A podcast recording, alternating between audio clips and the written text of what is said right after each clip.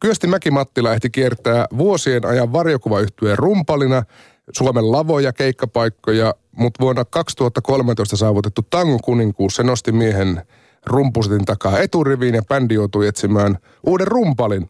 Hurja keikkatahti ja levytykset pitävät miehen tänäkin päivänä kiireisenä, mutta hetki on kuitenkin lohjennut myös puheen iltapäivälle. Tervetuloa Kyösti. Kiitos paljon. Sä olit sunnuntaina eli toissapäivänä keikalla sun synnyinseudulle, kun Yläneen soittokunta täytti 120 vuotta. Minkälainen juhlakonsertti oli? Kyllä se oli mieleen painuva. Siellä on soittokunnan riveissä samoja soittajia, joita oli silloin, kun mä oon itse siellä pyörinyt ensin harjoituksissa vaan enojen mukana ja myöhemmin sitten itse soittajana. Ohjelmistossa samoja lauluja kuin silloinkin ja sitten oltiin vielä Yläneen vanhassa salissa, koulun, koulun salissa, eli just siinä samassa paikassa, mistä mä muistan lapsuuden itsenäisyysjuhlat ja koulun kuusijuhlat, niin eipä siihen paljon tarvittu sitten. Ei varmaan tarvinnut kahta kertaa miettiä, kun pyyntö tuli, että pääsisitkö kyösti solistiksi. En miettinyt hetkeäkään.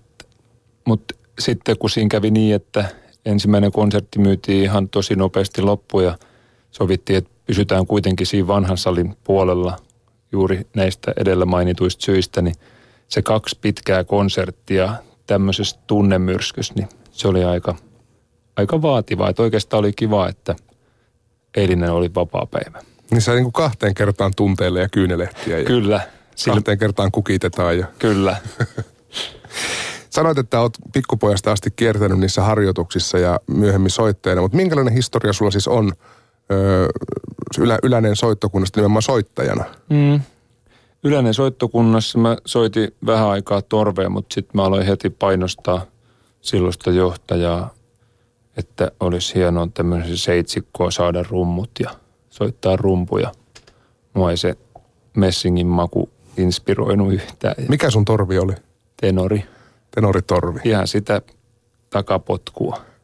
niin, sitä potkutusta. Mutta sitten 90 muistaakseni, eli mä olin silloin 14, niin soittokuntaa ostettiin hienot rummut. Ja saman tien sitten nuotit eteen ja tuosta pistele. Oliko siis näin kösti, että sä olit yli satavuotiaan soittokunnan ensimmäinen rumpusetin soittaja, siis rumpali? No, joo, siellä oli kyllä siis jossain vaiheessa. Meillä on esimerkiksi so, soittokunnalla on tämmöinen messinkirunkoinen bassorumpu, mihin mun opettajani Panu Helariutta 80-luvun puolivälissä teki itse sianrakosta kalvot ja kunnosti ne puuvanteet. Eli siis on soittokunnalla joskus ollut rumpujakin, mutta ei varsinaisesti omaa settiä koskaan aikaisemmin. Tuliko sulle seuraajia vai, vai häipykö tämä rummusoitto sitten sun Joo, myötä? kyllä siellä on ollut ja nyt teki juhlakonsertissa oli sitten tämmöinen ostettu rumpali. Että ei siellä kovin pitkiä vakisuhteita ole ollut, mutta se tietysti saattaa johtua siitä, että Yläne on tuommoinen, onkohan siellä 1800 asukasta ja liitetty pöytyä muutama vuosi sitten. Ja, mutta siellä on lähinnä se tilanne, että peruskoulun jälkeen sieltä on lähdettävä muualle, mikä mutki sieltä vei pois. Että Turku on 55 kilometrin päässä, niin se on aika luonteva paikka lähteä jatko-opintoihin. Mutta se on myös aika pitkä paikka sitten tulla viikoittain harjoituksiin. Niin, kyllä, vaikka... mutta vastaavasti kyllähän mä kävin Yläneeltä puolen tunnin soittotunnilla Turussa, kun ei rummunsoito-opettajaa löytynyt Yläneeltä. Minkälainen merkitys tämmöisellä soittokunnalla on tämmöiselle pienelle paikkakunnalle? No, mä esimerkiksi lueskelin ne historiat, kun mä sain myös juontaa sen konsertin, niin Yläneen soittokunta oli 1918 keväällä Turun rautatieasemalla, kun Mannerheim tuli Turkuun, niin ainoana soittokuntana vastassa. Ja sieltä löytyy historiasta aika hienoja esiintymisiä ympäri maakuntaa, niin on sen tarvinnut olla jo ihan sieltä perustamisajoista 1896 niin aika merkittävä. Koska sitten siellä on ollut vielä hieno meininki siinä, että, että soittokunta on tarjonnut soittimet. Eli että se on ollut tämmöinen hyvin avoin, avoin yhteisö. Että ei, ei ole tarvinnut olla ison talon isäntä, että on päässyt trööttäämään. Ja hyvällä tuurilla vielä soiton opettajakin on löytynyt Joo, siitä se, se, on ollut, se on ollut nimenomaan just koko ajan kantava voima, että siellä on koulun opettajina ollut tämmöisiä multitalentteja, jotka on tarjonneet opetusta sitten sen soittokunnan vetämisen lisäksi. Se on hienoa, että yleinen soittokunta edelleen siis 120 vuoden iässä on aktiivinen ja toimii, koska aika monelta paikkakunnalta ne on, ne on pikkuhiljaa puhaliorkesterit kuolleet. Kyllä. Et mulla on ollut ilo tehdä tässä muutamia keikkoja isojen bändien kanssa, niin on, se, on siinä niin kuin elävä musiikki ihan hienoimmillaan. Et just viikkoa aikaisemmin olin tuolla Seinäjokisalissa Pohjanmaan puolustussoittokunnan solistina. Se oli kaksi kertaa isompi, mutta historia ei ollut ihan näin pitkä. Mutta oli ihan mahtava kokemus sekin. Valtaosan keikoista Kyösti Makimattila teet kuitenkin varjokuvayhtyeen kanssa ja teiltä on tulossa kymmenen päivän kuluttua uusi levy varjoista valoihin. Millä mielillä näin syksyllä levyä ulos pukkaatte? No siinä on montakin motiivia. Yksi motiivi olkoon esimerkiksi se, että me jäädään muutaman kuukauden keikkatauolle, mikä on harvinaista tällä alalla iskelmä musan puolella, niin se ikään kuin tarjotaan lohduksi meidän faneille, että ne kestää tämän kolmen kuukauden tauon. Mutta se on myöskin päivitys. Siis me tiedetään aivan tasan tarkkaan levymyyntitilanne ja tiedetään hyvin tarkkaan tämmöisen perinteisen, ää, miksi mä haluaisin tämän määritellä, tämmöisen niin kuin iskusävelmusiikin radiosoittopotentiaalin tänä päivänä. Mutta – me ollaan tavallaan aika itsenäisiä toimijoita. Meillä on oma bändiyhtiö, osakeyhtiö muodossa ja omat studiot ja oma kalusto, niin me ei tavallaan olla sitten kenenkään armoilla. Me julkaistaan levy sitten, kun meistä siltä tuntuu. Mikä se on oikeastaan tämmöisen levyn merkitys teille, kun Villi Veikkauksen, että pääosa firman tulosta tulee nimenomaan keikkoilla. Joo, sen taloudellinen merkitys on aika lähellä nollaa. Et ei se nettistriimaukset tai fyysisen levyn myynti, niin se ei tuossa kuudelle, seitsemälle ukolle jaettuna päätä huimaa. Mutta se on oikeastaan, mä pidän sitä semmoisena päivityksenä, että tätä meille kuuluu tänään. Ja, ja sitten se on ennen kaikkea semmoisen niin ammatillisen kehittymisen kannalta kiehtovaa. Et me tehtiin tämäkin levy hyvin tämmöisellä vanha-aikaisella metodilla ilman klikkiä, koko, koko komppi samaan aikaan, eli hyvin luomu samassa tilassa. Eli haastetaan ikään kuin itsemme siihen, että välitetään se live-tunne sinne levylle niin hyvin kuin mahdollista. Niin, teidän varjokuvan kanssa varmaan muuten on niin kuin keikkoja varten tai muuten tarvii enää harjoitella? Ei tarvi, että kyllä meidän työtahti on, se on nyt joku semmoinen 120-130 keikkaa, niin se pitää kyllä tatsin yllä. Siitä ei ole huolta. Epäilemättä. Siellä on täysin uusia kappaleita ihan teitä varten tehty ja itsekin olet päässyt kyllä sanottamaan sinne, mutta sitten on myös kovereita, muun muassa Kari Kuuvan klassikko Vanha Pelargonia. Kyllä. Niin millä perusteella te nämä, nämä lainakappaleet levylle valkkaatte? Kyllä ne valkataan siis fiiliksen perusteella. Ihan, ihan sen perusteella, että, että minkälaisia mielikuvia ne herättää ja muistoja. Ja kyllä me niistä aika paljon puhutaan. Totta kai kun on kyse bändilevystä, niin ne menee sen kuuden äijän sihdin läpi kaikki teokset. Et ei siellä mun käsittääkseni ole yhtään laulua, mistä ei olisi niin kaikilta vihreätä valoa. Et, mä tietysti itse olen aika tekstilähtöinen, mutta sitten myöskin mietitään sitä sellaista monipuolisuutta rytmisesti ja, ja sitten haastetaan itsemme just niin kuin, kun sovitetaan se bändinä se teos, niin koitetaan keksiä aina uusi kulma. Koska joku, joku coverbändi aktiivi on sanonut hienosti, että, että kierrätys vähentää paskan määrää. Niin, niin tota, aika samat aiheet tässä liikkuu ja enkä mä nyt luvalla sanoen voi tätä nykyiskelmää pitää niin ihan kauhean niin kuin uraa uurtavana. Tai et, en mä tiedä, elääkö ne teokset 40-50 vuotta niin kuin moni meidän varjoima teos on elänyt. Sä oot kuitenkin itse, niin kuin sanoit, tekstilähtöinen mm. kaveri ja, ja sanotat mielelle sitä, kun kirjoitat runoja, niin eikö se ole ikinä turhauta sitten se, että nyt on väännetty todella hieno teksti ja sä sydänverillä tulkitset sitä ja jengi vaan tanssilattialla etsii sitä ykköstä. Niin kuin tätä menee tavallaan niin kuin helmien sijoille. En, sinä käytit tuota vertausta. Niin enkä nyt sano, että tanssissa niin. käyvät ihmiset ovat sikoja, mutta siis niin. tämä on hyvä ei fraasi. Ne kaikki, ei ne kaikki voi olla. Ei. Mutta siis onhan totta se, että, että esimerkiksi konserttitilanne on aika erilainen kuin tanssit. Ja että meillä lukee joka ilta esiintymissopimus siellä lapun yläreunassa. Niin välillä kieltämättä tulee semmoinen fiilis, että, että kenelle tässä esiintyy, kun nuo näyttävät keskittyvän tuohon tanssin hienouksiin. Mutta sitten mä ajattelen sen niin, että kyllä ne pääsylipun ostaessaan on sen, tai iltaan valmistuessaan on jo tehneet sen valinnan, että ne haluaa just meidän iltana tulla tanssimaan. Niin kyllä mä oon siitä onnellinen, että just vaikka viimeiset kolme vuotta, niin aika moni on tehnyt sen valinnan.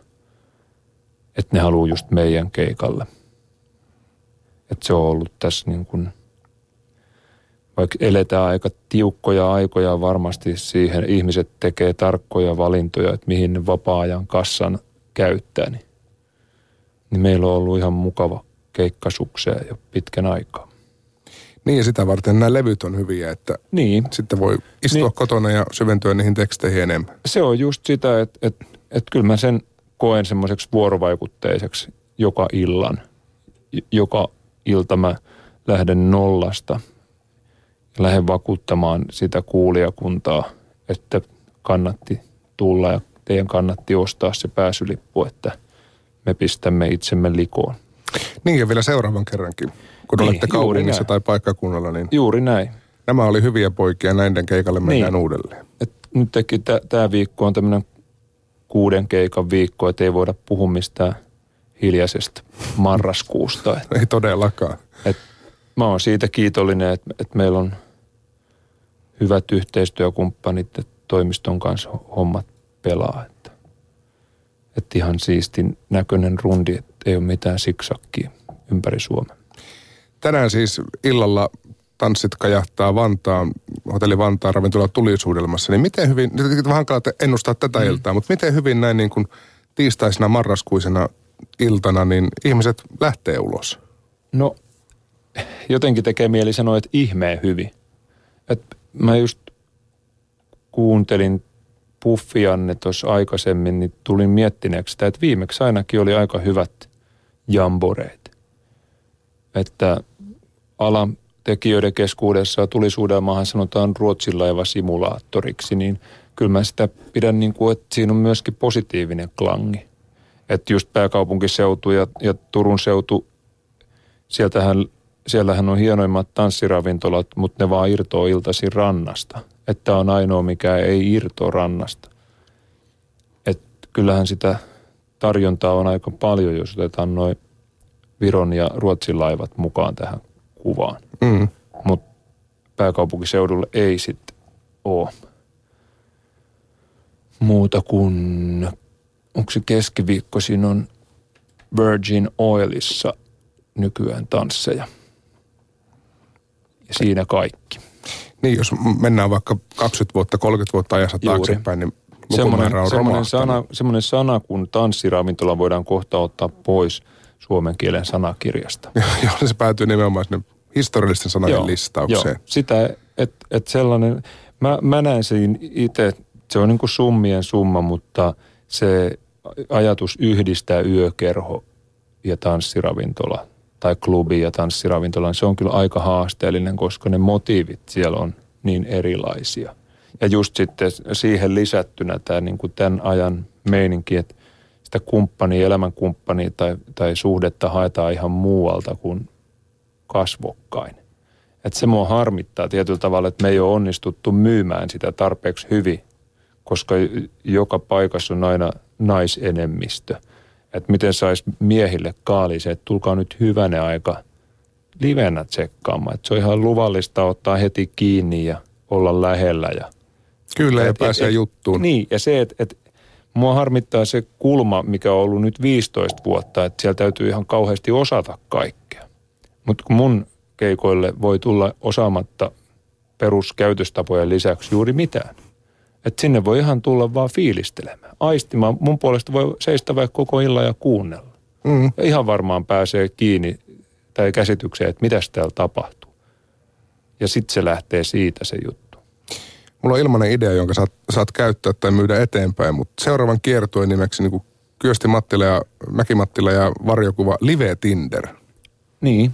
Kyllä, matcheja löytyy. Niin, mä oon ihan varma siitä, että, että, että tämä ei voi niin kuin olla loputon tila tämä, että aina on naisenemmistö, vaan että sitten miehet siellä, mä en tiedä onko se sitten, no se on varmaan osittain siitäkin, että, että työelämä on niin intensiivistä, että ei jakseta lähteä mihinkään iltaisin. Mm. Ja sen jopa aistii tässä, kun mä oon 26 vuotta keikkailu tanssipaikoilla, että perjantaisin se fiilis on – ja arkiiltaisin se fiilis on vähän semmoinen työpäivän uuvuttama ja työviikon uuvuttama.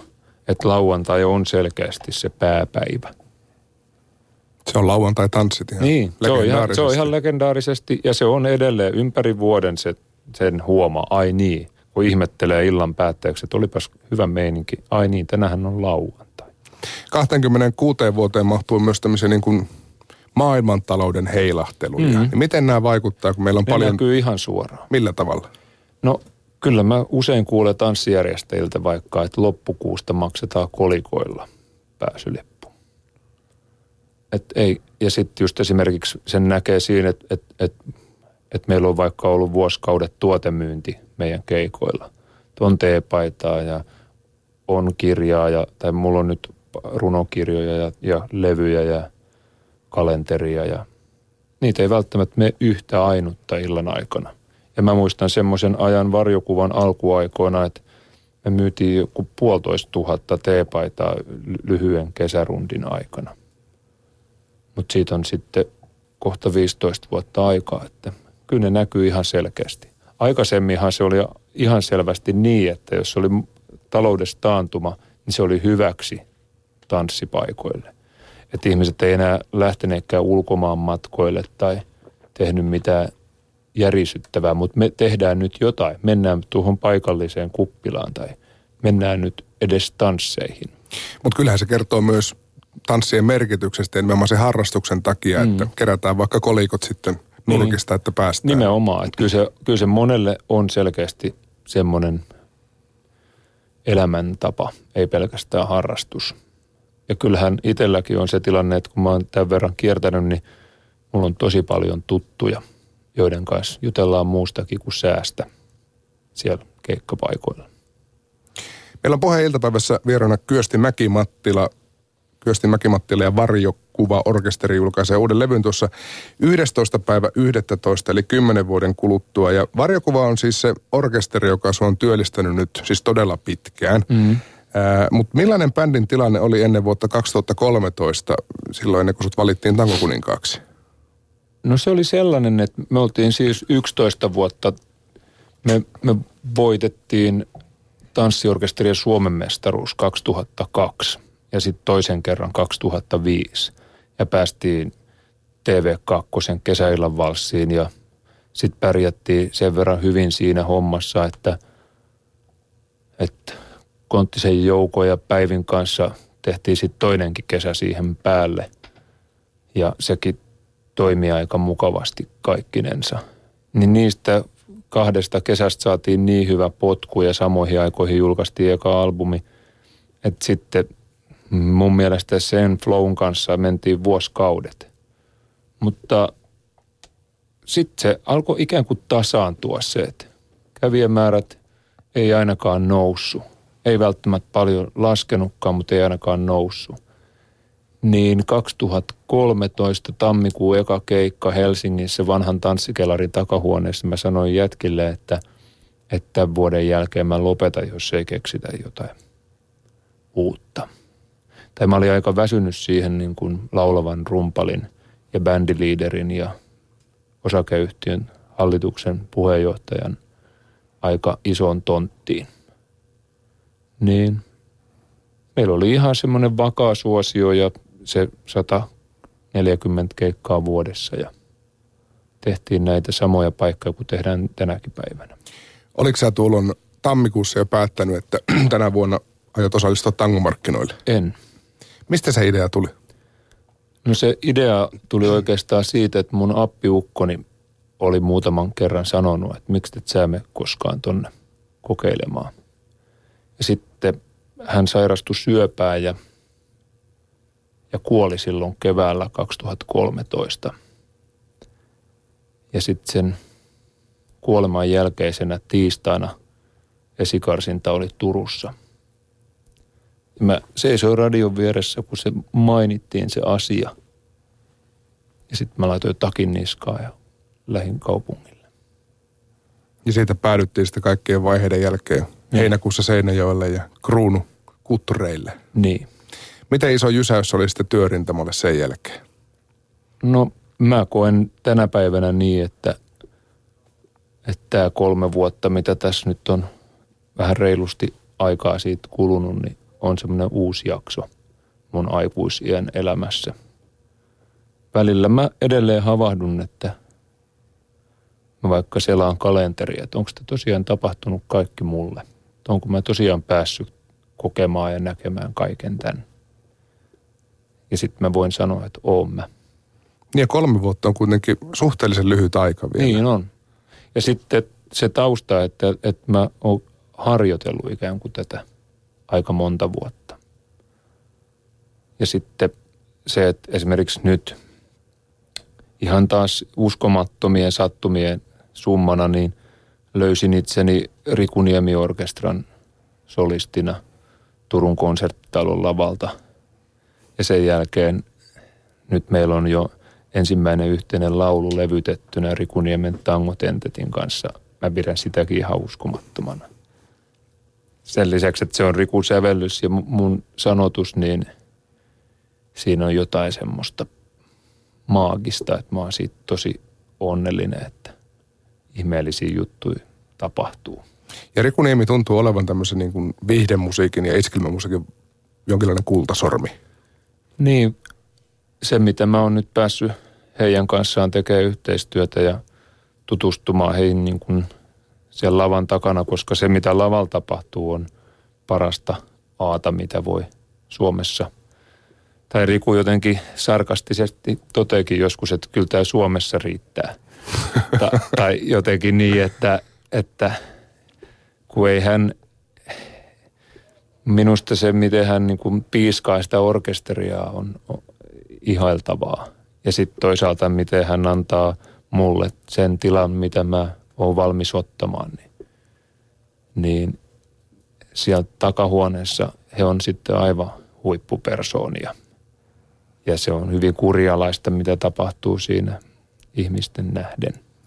Ammattilaisten kanssa on siis ilo, ilo työskennellä. Niin. Sitten mä aina just välillä havahdun, että tällainen yleinen polvihousupoika, puutarhapoika on siellä solistina, niin mun mielestä se on uskomatonta.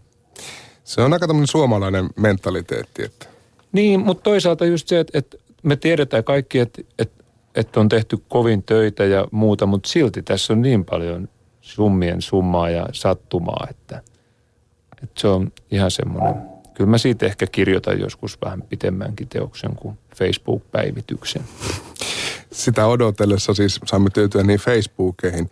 Kyösti Mäkimattila, sä oot sanonut aikoinaan Anna-lehden haastattelussa alkoholin käytöstä seuraavaa, että mm. viinan avulla voi olla pari tuntia hauskempaa, mutta sitten onkin 22 tuntia raskaampaa. Joo. Sitäkö se aikaisemmin oli kiertojen muusikon elämä? Kyllä. Ikinä ei ole asiat niin huonosti, etteikö niitä voisi viinalla vähän huonontaa. Mutta sä oot nyt useamman vuoden ollut jo käytännössä täysin juomatta. Täysin juomatta yli viisi vuotta.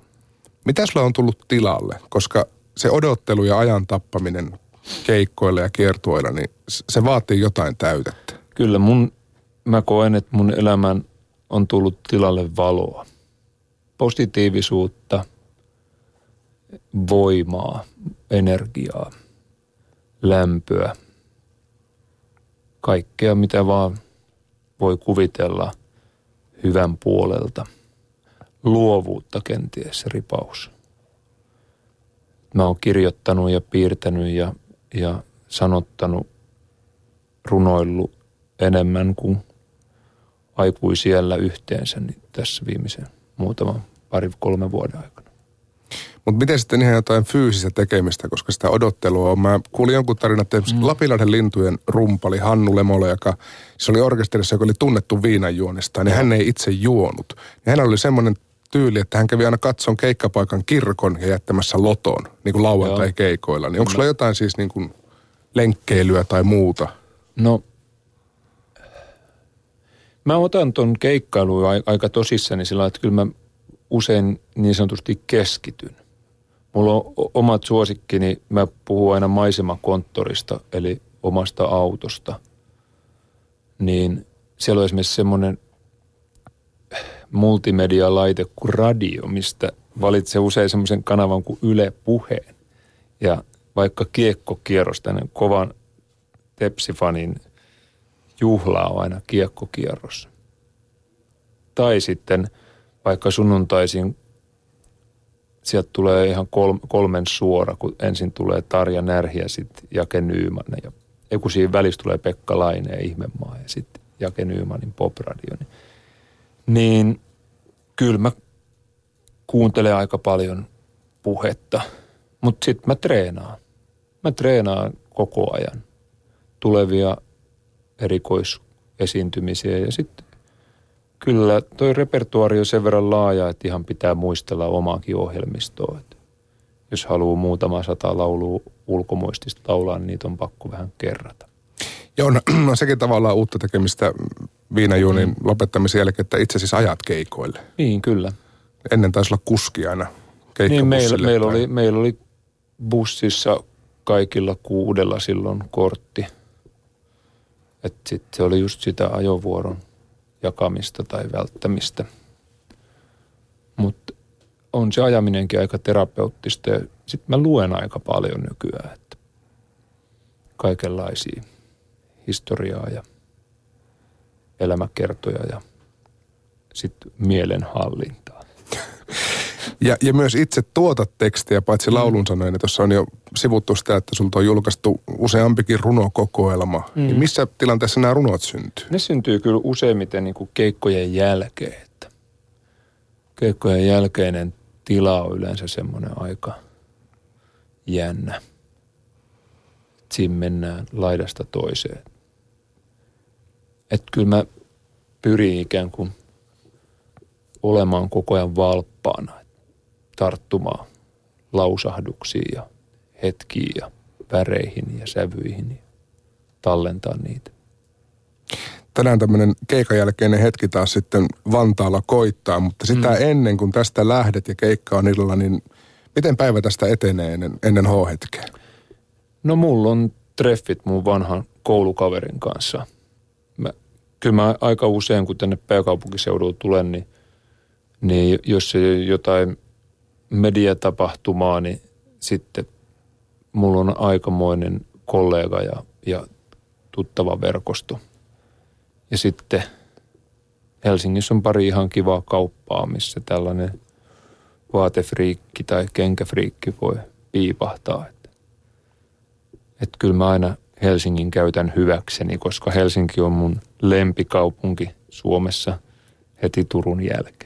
Arvaisin, että tässä on tämä tietty järjestelmä, mutta täytyy ihan näin kuuntelijoille mm. sanoa, että kyllä siis Kyösti Mäkimattila on erittäin tyylikäs herrasmies ja tyylikkäästi pukeutunut. Ja miltä hän näyttää, niin tämä kuva kyllä löytyy tuolta puheen nettisivulta siinä vaiheessa, kun tämä haastattelu julkaistaan. Kyösti, kiitos kun pääsit käymään. Kiitos. Mukavaa Helsingin shoppailupäivää ja, ja keikkaa ja, ja sitten eteenpäin siitä sitä rundia. Kiitos ja hyvää syksyä kaikille.